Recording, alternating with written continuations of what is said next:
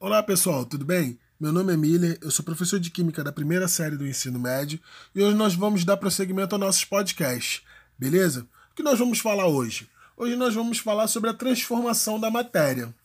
Bom, a matéria ela consegue ser transformada de um estado físico para o outro, né?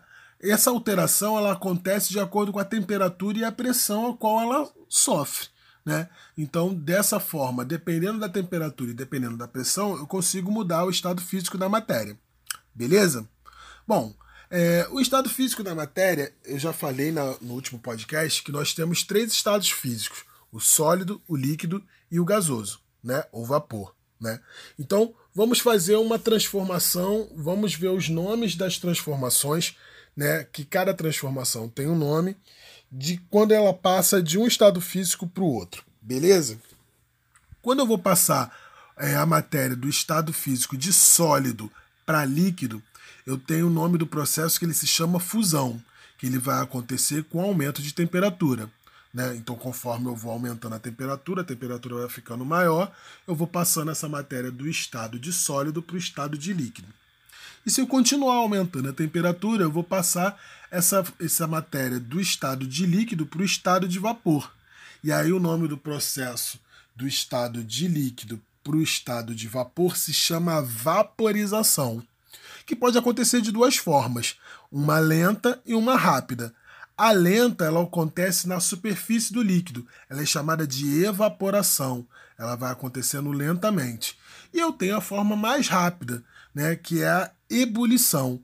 É aquela onde ocorre fervura, onde a matéria ela vai passar mais rapidamente de líquido para gás através de um processo onde ela vai borbulhar, onde ela vai ferver. Beleza? Esse processo acontece, esse processo de sólido para líquido e de líquido para gás acontece com aumento de temperatura. E aí nós temos também o processo inverso, onde vai acontecer o gás passando para líquido, né? Com a diminuição de temperatura, ou seja, a temperatura esfriando.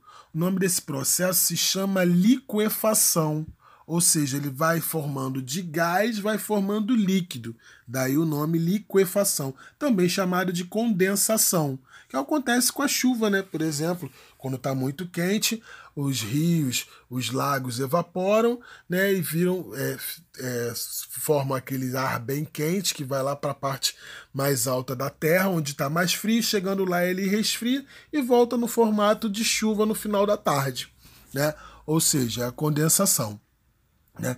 E aí, esfriando mais esse líquido a ponto dele virar sólido, nós temos a solidificação, que é o processo de líquido passando para sólido. É a solidificação. Beleza? Ele vai acontecer também com a diminuição da temperatura. Beleza, pessoal? Nós temos ainda dois processos muito importantes, que é o de sólido passando para gás sem passar pelo estado líquido né? Nós temos esse processo, ou seja, ele vai acontecer quando há um aumento de temperatura, né? Então ele vai passar de sólido para gás sem passar pelo estado líquido, chamado é, sublimação. Né? E esse mesmo nome ele também é dado quando eu passo de gás para sólido, sem passar pelo estado líquido. Ele também vai ser chamado de sublimação, ou pode ser chamado de ressublimação beleza? Isso acontece muito, por exemplo, quando há granizo, né? Quando há chuva de granizo, né? Que aí o, a temperatura do, do ar ela esfria tanto que ao invés de ela virar líquido e descer em formato de chuva, que é líquida, né? Ela desce em formas de pedrinhas de gelo, né? Então ela passa de gás diretamente para sólido sem passar pelo estado líquido. Né? E quando eu tenho de sólido passando para gás sem passar pelo estado líquido, que é chamado também de sublimação. Nós temos, por exemplo, a naftalina, que é aquelas bolinhas brancas que a gente usa para matar barata dentro do armário, né? Ou para dar um cheirinho na roupa, que geralmente dá um cheirinho de velho na roupa e tal. Então, essa é, ele sempre passa, ele vai passar do estado de sólido para o estado de vapor, ou seja, ele vai desaparecer sem molhar nada dentro, dentro do armário. Por quê? Porque ele não passa pelo estado líquido. Beleza, pessoal? Esses são as transformações da matéria e os seus nomes respectivos. Tá ok? Grande abraço. Tchau, tchau.